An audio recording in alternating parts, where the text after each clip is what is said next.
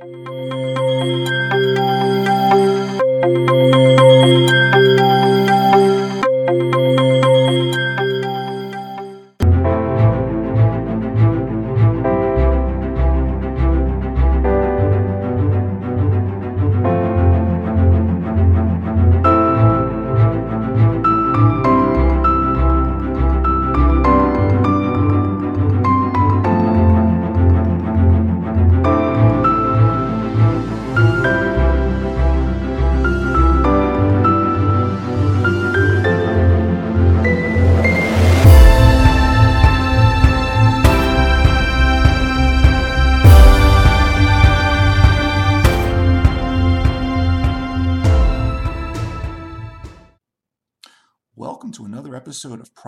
Potential, and Discussions with fascinating people designing a better tomorrow for all of us. I'm your host, Ira Pastor. Welcome, everybody, again to another episode of our show, bringing you another really fascinating guest today involved in creating a better tomorrow via his work.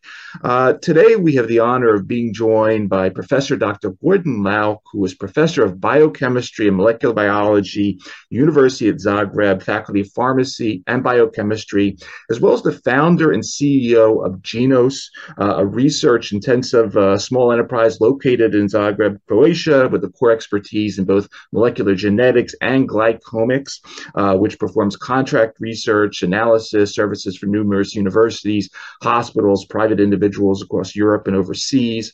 Uh, Professor Lauc also is the chief science officer of GlycanAge, which is a company that has groundbreaking tests uh, that's involved in analyzing personal glycomes, glycobiomes for insights in both health, uh, wellness, and monitoring biologic age. Uh, Professor Lauc graduated uh, with a degree in molecular biology at the University of Zagreb. He did his PhD in biochemistry there as well. Got his postdoc training in both the Institute for Medical Physics and Biophysics at Munster and at Johns Hopkins down the road here in Baltimore. since 1993, he's been on the faculty of pharmacy and biochemistry. Uh, and between 1998 and 2010, he's also been uh, part-time University uh, School of Medicine, uh, where he founded a DNA laboratory for the ID of war victims. He also served as a vice dean for science between uh, uh 2001 and 2005. Extensively published. He's also the chair of numerous conferences, including the European Science Foundation Exploratory Workshop on Glycoscience, as well as president-elect of the International Glycoscience Organization and member of the steering committee for the European Glycoscience Forum a lot of important things to get into with us today. Uh, Dr. Professor Gordan Lauc, welcome to our show. Thank you for the invitation. You did your homework. You know, it's it's a fascinating area. Needless to say, you know, I, have watched many of your presentations where you know you've described uh, the human glycobiome as um, while the most complex area of biology clearly one of the most neglected. And then when I, you know, I dove into sort of your several hundred publications there in the peer-reviewed literature, you were involved in this back in the early 1990s. Um, talk a little bit about how you chose the most complex area of human biochemistry as something to jump into at the very beginning of your career. Yeah, so it's actually an interesting story. So I was a first year undergraduate student, very ambitious. I was always always very ambitious. So I tried to persuade a local professor of biochemistry to let me work in his lab. And normally, you know, even I now don't accept the first year undergraduate students because they don't know anything. You don't want them in a lab. so the guy told me, you know, okay, if you want to work in my lab, you have to bring me a brain of a calf, but in less than four hours after the calf was slaughtered. Oh gosh, that's difficult. How do you get the brain within four hours to the lab? But I managed somehow. So I got the brain, fresh brain to, to the lab. And then he told me, okay, that was good.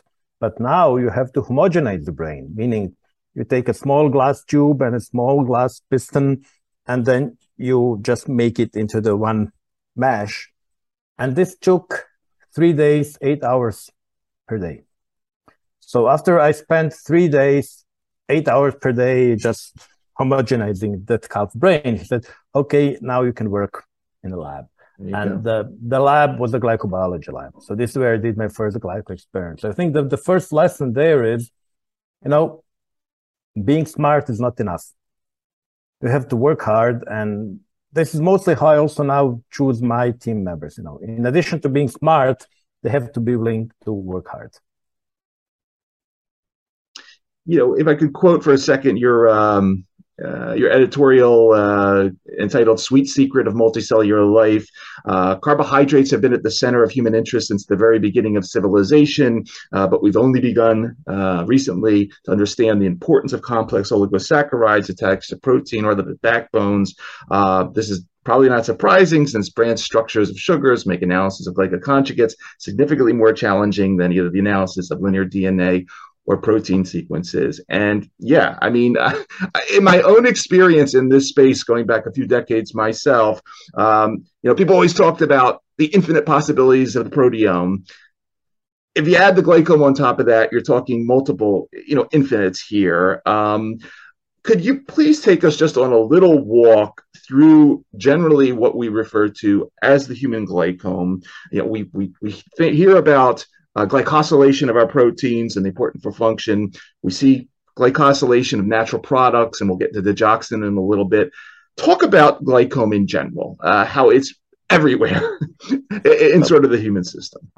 So, if we think about biology, yeah. all the way back to the beginning of the life, initially life was RNA based. Yeah. So, we had only RNA, which was performing both the function and holding the information. And then sometimes during the evolution, RNA kind of invented DNA to store the information in a more reliable way because they're, they're it's double stranded, it has uh, thymidine instead of uracil, so it's more stable. Yeah. And invented proteins to make a more variable structure because RNA is not very variable molecule. It's only four nucleotides, it's four, four bases. It's very hard to make different structures. So the proteins were invented. So the first evolution and evolution was nucleic acids. The second one were proteins. And then when we think about life becoming more complicated, so bacteria have approximately 5,000 genes. Humans and similar organisms have 20,000 genes. And we are not only four times more complex than the bacteria. We are probably millions of times more complex.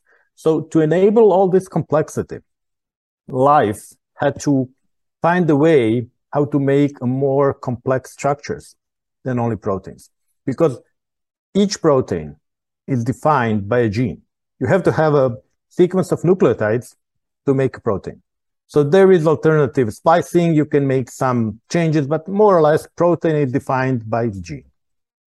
And to change a gene, to change a protein, you have to change a gene and you change a gene by random mutation. So not really these things are moving slowly. And then life invented glycans. Glycans are chemical structures which are being attached to proteins. So they're chemical part of protein. They have a covalent link to proteins. But the structure of a glycan is not encoded in a gene. Yep. It's encoded in a network of dozens or hundreds of genes. So there is another layer of complexity. So not only the sequence of letters in the DNA which defines a protein, but interaction of multiple genes and their epigenetic regulation and the environment, which make a decision how will the glycan look like at the end. So it's another layer of complexity which enabled us to become much more diverse. So each our protein can now be multiplied in hundreds or thousands of different glycoforms. So the simplest glycoproteins like immunoglobulins, which have only one glycosylation site, so two chains, so two sites, will split a single polypeptide sequence into hundreds of glycoproteins. So if we talk about complexity of life, genes, human has around 20,000 genes, proteins, maybe 100,000, maybe 200,000, but that's the order of magnitude. Glycoproteins, 10, 100, or even more million yeah. different structures.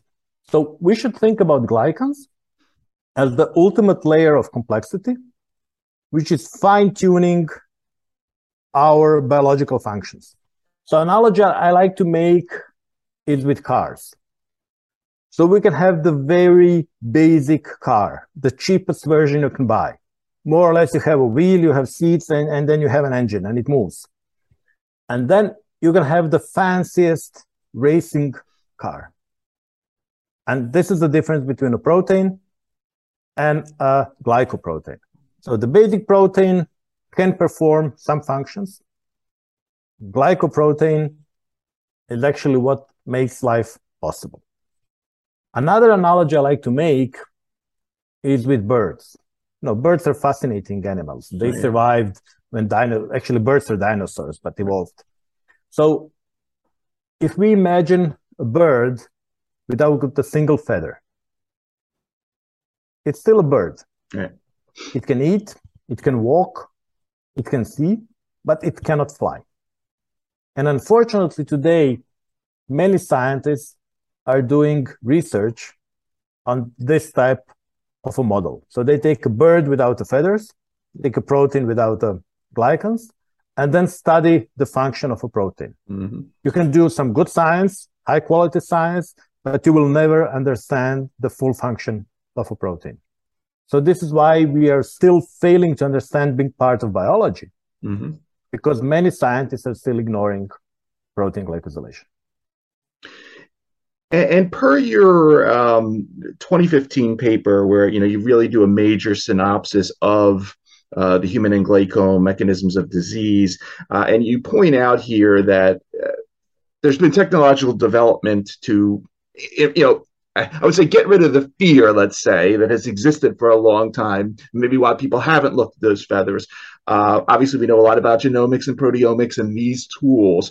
What are some of the tools that you've seen as you know the last couple decades you've been involved in this space? Talk about the tools that have evolved that have allowed you. Well, you've always been you, you've not been afraid of it, but a lot of people have been. Talk a little bit about some of the tools that have evolved alongside you, make things slightly easier when you're looking at these extremely complex glycome structures. Okay, so um, I'm terrified of analyzing glycans. we are still only scratching the surface. We are still, um, we can look, for example, today at the composition of the total glycome.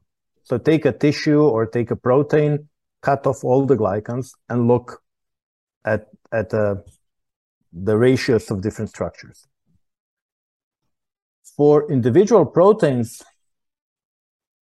maybe 10 of them, maybe for 10 proteins like alpha-1 glycoprotein, C3 complement, IgG, IgA, IgM, there are methods to look at the glycosylation. Yeah. Uh, for majority of proteins, we still cannot do it. For majority of uh, membrane proteins, we still don't have methods how to properly study their glycosylation. Uh, our sensitivity is still not good enough to go at a single cell level, and let alone the, the single protein in a single cell. So we are, when we compare to the genomics, we are in the 90s of the last century. So we can do some things, but most of the things are still not working. But what can be done today? One thing is, yes, we can look at the glycome of a tissue or, or a plasma or whatever fluid. And we can get a reliable composition of different glycan structures in a large number of people. So, for example, my lab already studied close to 200,000 people. Mm-hmm. So we can look how glycans change in the disease uh, with different medicines and so on. Yeah. For some proteins, we can fish them out, like immunoglobulins or alpha-1 glycoprotein C3. And then when we fish them out, we can look at their glycosylation at the glycopeptide level. So what does it mean at the glycopeptide level? So we take the whole protein, we cut it in pieces, and then for each individual peptide which we generate, we look at its glycosylation because a protein can have a multiple glycosylation sites. So if you take all glycan, if you remove all glycans, then you lose the information about where is this glycan coming from on individual protein. And yes, we can quantify them today. We still don't have tools to change them in a in a in a living system. But this is also changing. Actually, the Nobel Prize for Chemistry this year was awarded to Carolyn Bertozzi for developing a method to modify and study these glycans in, in, in a living cell. So definitely methods are being developed. We can do more and more today, but you know, just think about how much the field of genomics have changed in a decade. Yeah. From from thinking about the individual genome being nearly impossible to now it's commercially available for 100 200 dollars you can get all letters in your genome and reasonably quickly or with the oxford nanopore you go in the middle of nowhere and sequence something right. you collect in the nature right. so i think within the next few decades we'll see a similar change in the glycomics so glycomics will become widespreadly used it will enter the clinics and i think very soon it will be studied much more than the genes or the proteins. You mentioned um, IgG, immunoglobulin G, and you've published uh, extensively on uh, glycosylation um, in this area in both aging, disease, homeostasis, um, the ability to, you know, minor changes to the glycome affecting either a pro or an anti-inflammatory uh, type phenotype talk a little bit about IgG, if you would, and and, and why this has been such an important. And, and we'll get we'll get to GlycanAge in a bit, but talk a little bit just about IgG and why this has been really so, core to your to your work.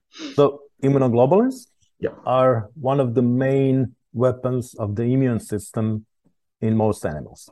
Different type of immunoglobulins exist in majority of animals, but here there is one imperfection, and that is that all this recombination of the segments of immunoglobulins, which generate these so-called hypervariable regions, which recognize the foreign molecules, happen very early in life.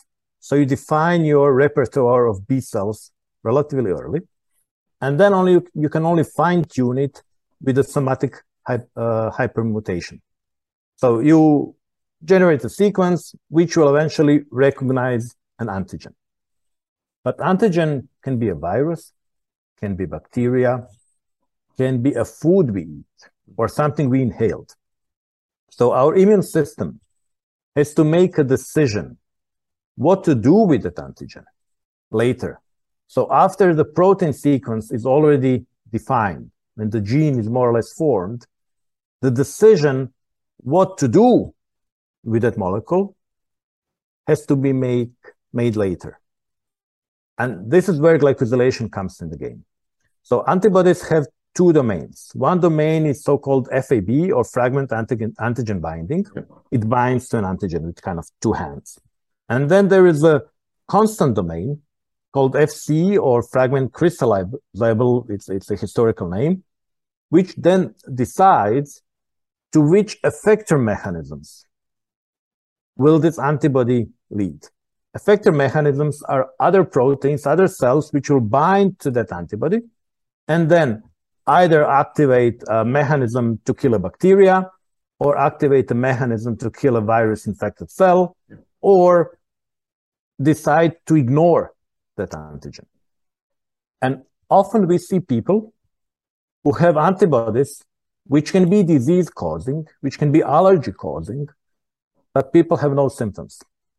They have no symptoms because these antibodies are silenced by a type of glycosylation which inactivates these effector functions. Mm. So glycosylation of antibodies is a sophisticated mechanism which fine tunes antibodies for their function. And this is something what pharma industry have realized slightly over a decade ago. You know that there are many of those so-called smart drugs so wonder drugs, mm-hmm. molecules which which solve the problems, and mostly they're antibodies. So you develop antibody for a specific target, and indeed, uh, a well, uh, the good antibody can actually eliminate the disease. You can kill a tumor and all the metastases. Yeah. But most of antibodies today on the market have wrong glycosylation. So you don't have an optimized glycosylation. And recently, the whole new series of so-called glycoengineered antibodies are coming to the market. To have this more or less the same antibody, recognizing the same target, but which is 100 or even more than 100 fold more effective because it has the proper glycan. Yep. So glycosylation both in the pharma industry, so making better monoclonal drugs, or in, in our own biology, is essential for regulating immunoglobulin function. And while we're um, while we're on the topic of the immune system, uh, say a few words because during COVID, you published some papers on uh, the glycocalyx layer uh, of our cell membranes, which you know, we just talked about adaptive immunity there. Here we have a very interesting part of our uh, innate immune system that has uh, protective properties that you know you published on as well. So just just say a few words about that as well in terms of sort of this oh. other layer of immune response where the this, comes in. This is actually the first level of our immunity. Yeah.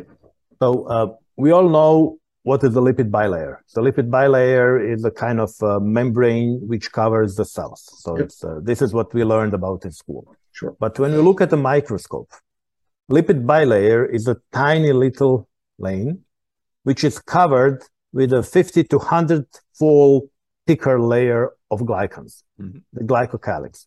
And this is the real functional barrier between the cell and, and the environment. And this barrier is particularly important on our mucosas. So of a respiratory tract, of a digestive tract, we, it's protected with this thin, thin layer of uh, uh, glycans called mucins. And uh, there are very nice videos which can be found on the internet showing how uh, movement of this mucin is eliminating pathogens from the surface of our uh, respiratory tract. So our nose is a fantastic bioactive, chemically active mask, which is trapping the, the pathogens, both biologically and chemically, and then removing them from our respiratory tract. But a couple hundred years ago, humans started to heat their homes. So evolution didn't have time to react to heating. And a problem with heating is that the relative humidity of heated air is very low because the, the amount of water which can be dissolved in the air is correlated with the temperature. Mm-hmm. So uh, if the, the, the easiest way to see that is, for example, if um, during spring and autumn, when the nights are cold and we go to our car, it will be covered with water. Mm-hmm. Why is it covered with water? Because the air heats much faster than the surfaces. And the, the hot, the warm air contains much more water than the cold air. Mm-hmm. So the air coming close to our car will cool down and the water will get out of the air. It will condensate and form little droplets. And the opposite is true when we heat the air. Okay. So even if it is raining, it can be 100% humidity outside. But if it is cold, zero, one degree, and we get that air into our room and heat it to 22, 23, 24 degrees of Celsius, mm-hmm. the relative humidity will fall to 10, 15%. This is very dry air. And then when we inhale the air, the air is taking water from our nose, from our throat, from our lungs, and it's drying them out. So we all know that feeling if we go in the, if we sleep in a, in some kind of uh, highly air conditioned hotels, we don't have a good humidification. Uh, you wake up completely dry nose. And this is destroying your mucosal barrier, which is removing the pathogens. And this is one of the key reasons why the respiratory pathogens are seasonal. We see waves of infection, usually when the temperature changes quickly. Because our body can adapt to low humidity. Mm. You know, people live in the desert, but it takes time you need enough water and then your mucosal barriers adapt to low air humidity. So when there is a rapid change in air humidity, meaning it becomes colder, I turn on heating, humidity in my bedroom goes down, this dries out my mucosa. And this is one of the key reasons why we have all these pandemics. And actually, I was heavily promoting it at the beginning of the COVID pandemics. Just humidify the air. No, just evaporate the water. Be careful to breathe the humidified air, and then there will be much less respiratory infection. Because if you go to places like um, uh, the tropical areas, they don't have influenza and uh, and other respiratory diseases. You go there for a week and you enjoy how you don't have any respiratory problems there, just mm-hmm. because humidity. We don't think about humidity. Fascinating, really fascinating. Um, Gordan, one other place I wanted to go before we get into some of the uh, uh, commercial initiatives and so forth. Um, a couple months ago, you published a paper um, called the uh, titled "The Dynamic Brain and Glycome," and here you introduce the reader to the neuroglycome. Uh, and uh, if we're not getting as complex, you know, here we have a now the inc- incredibly complex nature of the human brain, a barrier system, and then of course all the biology, as you were just mentioning, that uh, we think about, and we're adding the glycome onto this not just in disease and aging here, but you know, the very early days of you know us in our mother's wombs. You know that glycome very important for putting that brain together in the first place, uh, holding it together. Uh, talk a little bit about um, obviously these early days of the neuroglycome, but but say a few words about your work here because I think this is fascinating. Yeah, so th- this is extremely terrifying part of our work because the brain itself is terrifying, and then you add glycans to that, it's even yeah. more terrifying. So um, I think glycans are important in all biological processes which evolves after the appearance of multicellular life, and definitely brain is one of them. And uh, alternative glycosylation is something which can regulate many processes. And I think this was not mentioned in a paper, but one of the first demonstrations of alternative glycosylation was on a protein called Notch, where extension of the so-called O-fucose is actually activating or deactivating the protein. So uh, we are used to think about phosphorylation as the way to activate or deactivate the protein, but this is just zero one. You either phosphorylate or not. For glycosylation, you have something like tuning of activity. So by putting different structures, something can be more or less active. And this is very important both during brain development, but also during normal brain function, during the memory formation, and so on. But we know close to nothing about it. So what we are trying to do at the moment, and we haven't even actually published these papers yet, we are trying to map which structures are present, how does they change during development, during evolution, and in different p- parts of the brain. And there are some fascinating things, like, for example, and this is still unpublished. If you look at the older brain regions, so parts of the brain which evolved a long time ago, mm-hmm. they will have mostly glycosylation, which is evolutionary older. So something which would be um, more similar in a single cell eukaryote than in a mul- multicellular eukaryotes. So as evolution was progressing, as the brain was developing, it was acquiring more modern glycans on an evolutionary scale. So it's um, that will be a huge area for research, mm-hmm. but it will require development of new methods. So with with the current methods, we really cannot do much, but with time, you could actually tackle these questions and try to understand how and why is this really important. And apropos of that, um, you uh, are a co-director as well as I was on the steering committee of, of the Human Glycome Project. Um, talk a little bit about sort of the um, the ecosystem of folks that you're putting together here. Clearly, this is, as you were saying, this is sort of like the 1990s and and, and really ramping up uh, because there's a lot of work to be done here. But talk a little bit about um, what has been involved in assembling some of these folks that are are less terrified than than the rest of the world in, in really uh, pushing the glycome forward uh, in terms of so, our understanding. So the Human Glycome Project is kind of uh, copying the Human Genome Project. Just the challenge is much larger, and I like to compare it. You know, if a Human Genome Project was putting human on the moon, Human Glycome project is putting human on Mars. Mm-hmm. It's way more challenging. But we try to um, work together to support each other and to approach the um, instrument providers, reagent providers together and try to persuade them to develop tools which we need. Mm-hmm.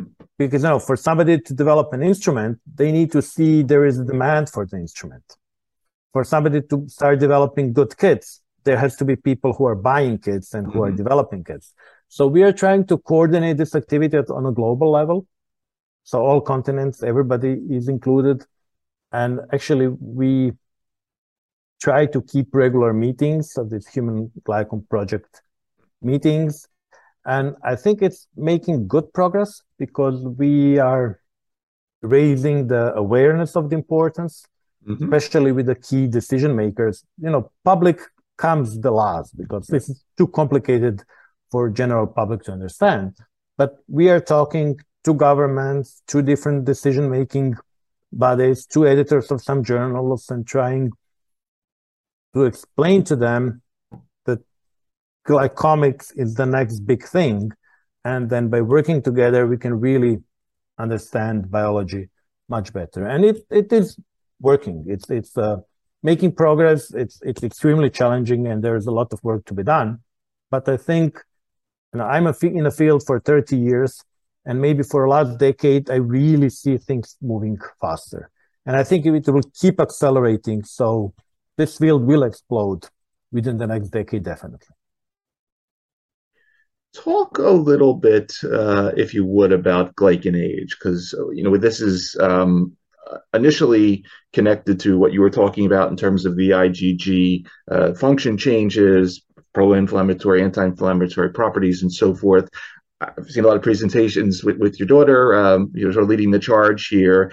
Um, talk just a little bit about what GlycanAge tells us today about health, wellness, aging, and then clearly, I mean, based on everything we're talking about, you clearly could have a thousand products that potentially come out of this uh, in, in all the different ways the glycan, glycome goes. Say a few words about uh, what's going on here. So, initially, this was a problem for us because we were looking to people with diseases and healthy controls and comparing them. And then we noticed that if we don't match the controls and patients perfectly for age, we always see a difference. So people usually, you know, patients are a little bit older than your controls. You collect controls in a different way. And whenever we had the patients and controls that were not of perfectly matched age, we saw the same type of a difference. And then when we did our first large population cohort, meaning several thousand people, then we realized glycans change a lot with age. And this was um, 2013 when we initially published it. And at that time, we had an idea because my lab is also a forensic genetic lab. Yep. So we were also thinking maybe we could use this model of uh, age from the drop of blood mm-hmm. to determine what could be the age of a person who left a trace on a crime scene. So, you know, you find a drop of blood. Is this some kind of uh, kid who was doing some uh, uh, naughty things and, and, and break something, or is there a professional criminal who was uh, breaking in a specific location? So we developed this model of predicting chronological age from from glycans, and this was before the methylation age was developed. In the meantime, methylation age clock was developed, and it is more accurate for chronological age than glycans, much more accurate. Glycans were guessing chronological age plus minus nine years. Mm. Then we learned that the difference between the glycan age and the chronological age is best explained with a lifestyle. Yeah. So people living unhealthy lifestyle would have a higher glycan age than people living healthy lifestyle. And then we literally published over 100 papers showing that um, the way we eat, our physical activity, even our psychological well-being, different diseases, they all make glycans look older than your chronological age. while healthy lifestyle, uh, moderate physical activity will make your glycans look younger than your chronological age. And then a couple of years ago, we developed this uh, GlycanAge as a product, which we believe can be a very good personal navigator through what we are doing because we know glycans respond to our lifestyle.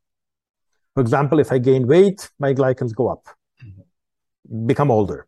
If I lose weight, they become younger.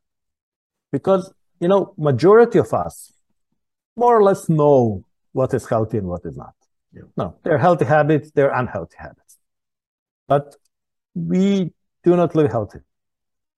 We don't change our unhealthy habits primarily because, you know, if I'm doing something unhealthy, you know, the bill that I will have to pay for that will come in two or three decades. So, you know, I can do something today and then I will fix it tomorrow or day after tomorrow or a year after tomorrow.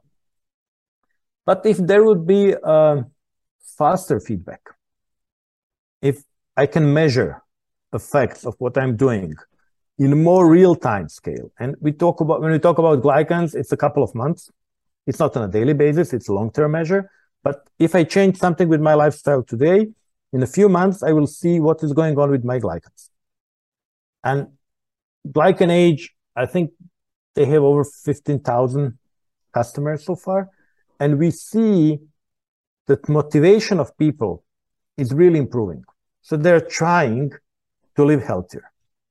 And there is another aspect that all these healthy recommendations, what is healthy and what is not healthy, is based on a standard human. So we take all people, look what they do, and then do statistics and say this is good, this is bad. Mm. But there is no standard human. Standard human is imaginative com- uh, concept. Each of us is different, and we all different respond in a different way to food, to exercise, to stress, to whatever. And and we did a cool study. It was published only a couple of uh, weeks ago. We had thousand people all around Europe on a low calorie diet for two months. Yep. This was really inhumane. I think they put them on 800 calorie a day. That's hmm. crazy. Mm, so they lost an average 10 kilos in two months and their glycans improved. But nobody can live like that. that that's right. a torture. That's not, not, not life. So they put them on five different maintenance weight.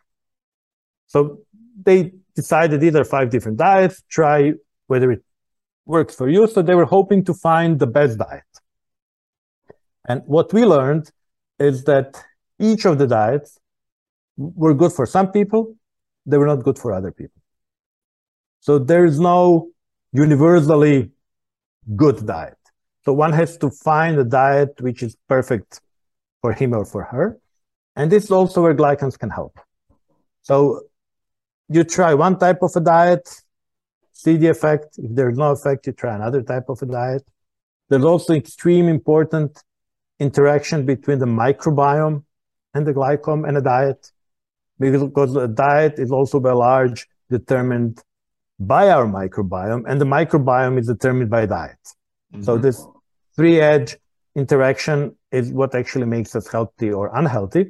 And with glycans, you can actually monitor that. And currently we have a couple of projects globally where we try to use glycans as a readout for microbiome intervention. So you try to fix your microbiome. Let's see how your glycans will respond to that. While, while we're on that um, topic, I, I, and you, you, mentioned the, the torturous diet, but I, I was wondering, uh, Gordan, could you just say a few words about your paper on uh, stressin and uh, the professional soldier study you did from so this, this is this is nearly three decades ago. It's a cool paper, though. Yeah, uh, yeah. So it's uh, so the methods we had then were really primitive. So it's very hard to um, interpret what did we measure then using today's standard. But this was during the war in 1990s we had in Croatia. And I was then just finishing my studies, and it was extremely difficult to focus on science when there is war around. because we all need to feel that our work has some kind of a meaning and importance. So then I switched to studying uh, effects of stress because war is the ultimate stressor. And this is often, it's often forgotten how detrimental psychological stress can be for health. And then we looked, we were just profiling the, the plasma of people who were actually exchanged from, uh, from a concentration camp. So they were imprisoned after one major battle. They were put in a horrible torture. It was, it was a really bad place. Yeah. And then they were released after a couple of months. And we looked at changes. And then we saw uh, one drastic change with the protein we called stressin. Uh, we never found it again because we never had such a such a horrible cohort where people were really so much um, tortured. But with time, we did a more sophisticated analysis of people under stress, even animals under stress. And indeed, what we are thinking will have effects on our molecular composition, which at that time, and we are talking about the 90s, was considered to be heresy because hardcore biochemists would not accept that thinking something will change your molecules. Yep. But you know, even thinking are molecules. Yep. They're molecules signaling, there hormones being produced. So it's not unimaginable. And now we have a lot of evidence showing that what you think is really strongly affecting your immune system. And there is a basic biology behind that. It's a, it's a called, so-called uh, fight or flight response, mm-hmm. which exists in all mammals. And, and the idea is when you are in danger, and we have to think it's, it's you know, I, I'm a small rodent and there is a big cat or something like that. So I could either fight or run away. And uh, there is a whole set of biological mechanisms which get activated in that situation, which are improving my probability to survive. There are changes in blood clotting, changes in blood pressure, changes in circulation. Uh, a lot of energy goes to, to the muscles, to the sensory system. But this energy has to be taken away from somewhere and they're taken away from the from the systems which are not needed in the next five minutes yeah. when it is decided that I will, whether I will survive or I will be eaten. And these systems are uh, digestive tract, reproductive tract, and immune system. Mm-hmm. So the, the psychological stress, the, the fear of being eaten, shut down the immune system, reproductive system, and the digestive system. And this is okay. For five minutes, we really don't need them. But the problem with the human society is that we are under stress because not because somebody wants to eat us, but because I'm late, I don't like my boss, my boss doesn't like me, my salary is not high enough, uh, I I don't know, whatever. And we continuously activate this stress response. Mm-hmm.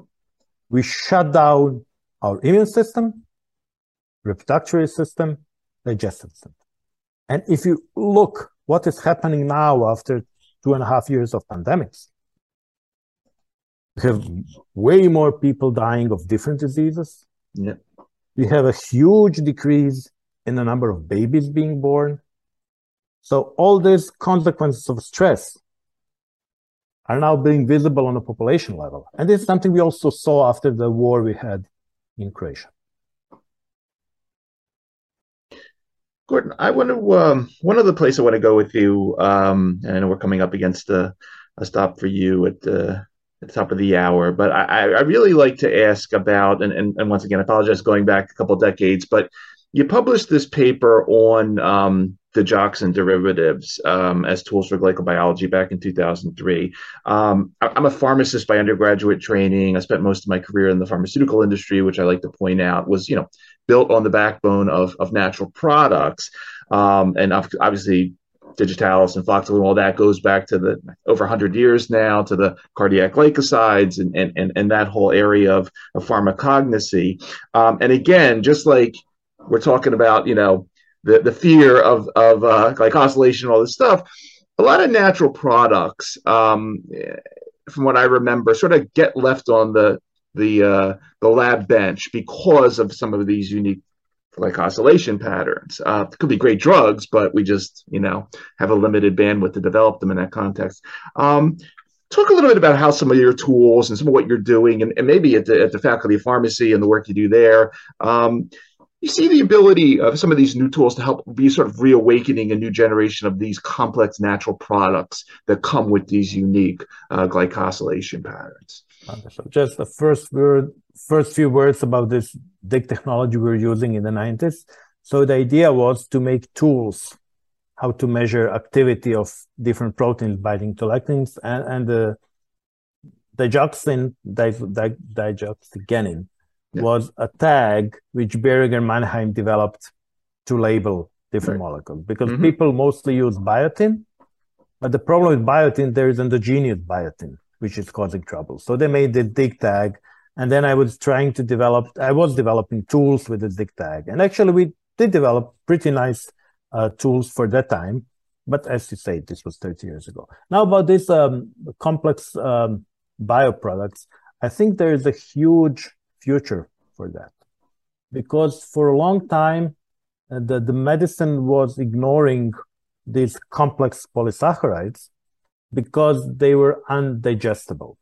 And we said, you know, you take them in, you're not digesting them, they go out, they don't do anything.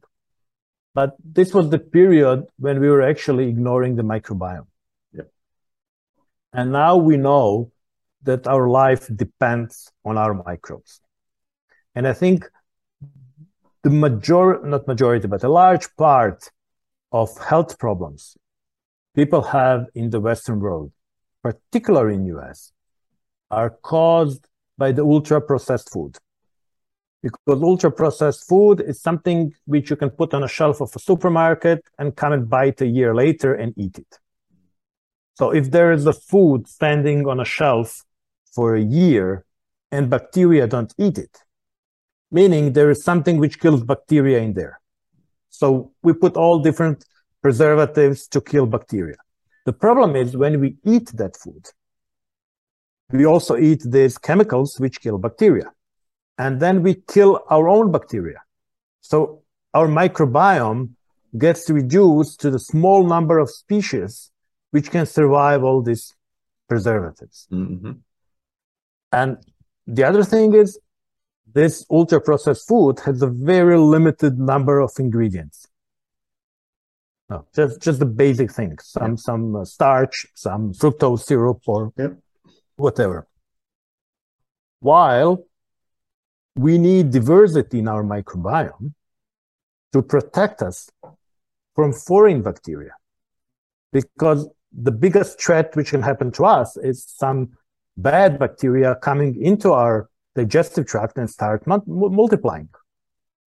And the first line of defense is from that is our own bacteria, because our bacteria do not want competitors to come and take their food.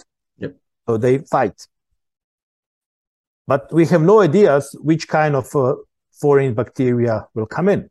And what is the common knowledge? You know, if you go in India and you drink any water from from anywhere, you get sick. Yeah. But the local people they don't get sick because they have their own microbiomes which protect them from bugs in that food or drink, and and we don't. And the idea of having diversity in the food is that this diversity in, in the food we eat is promoting diversity in bacteria in our digestive tract. So, and this is where all these strange products, which were never formally accepted in medicine because we had no ideas how they work, right. come into play. Because if you have good complex polysaccharides, which bacteria can eat, you will cultivate some species of bacteria. And then you have another one for another species. And then you have a healthy, diverse microbiome. And then some bad bugs comes in and they just got eliminated by your, your own bacteria. So I think there is a huge potential in these um, dietary supplements based on different polysaccharide material, which has not been properly explored, and actually it was it was treated very negatively, even by the glyco, glycoscience community. Yeah. So we, as a glyco field, were against all these um, different glycan products because the idea was, you know, you can't digest them; they will not do any good to you. Th- this was wrong. Right. Yeah, it's uh it's been a fascinating history, and I, I really it's just refreshing to uh, to see you at the epicenter of all this now. Uh, uh, over the you know the last couple of decades as these tools have evolved and sort of leading the the glycoscience space forward. So I mean this has been really uh, enlightening and it's just been a pleasure listening to this journey and, and, wishing you really the best with all of it as you move continue to move it forward. Um, for for everybody um, again that's been that's going to be listening to uh, this show across our various podcast networks or watching on the YouTube channel. Again, you've been listening to Dr. Gordan Lauc, professor of biochemistry and molecular biology at the University of Zagreb, faculty of pharmacy and biochemistry, founder of Genos, chief science officer of GlycanAge, and co-founder of the Human Glycome Project. Gordan, um, I, want, I, want, to thank you for taking the time out of your schedule to come talk to us for a little while about all these topics. Uh, obviously, thank you for everything you do to to move glycoscience forward in this way. And as we say on our show, uh, thanks for helping to create a better tomorrow via what you're doing. It's just really very impressive. So thank you for the invitation. I have to say I'm deeply impressed with uh, how well prepared you are and how all papers you read.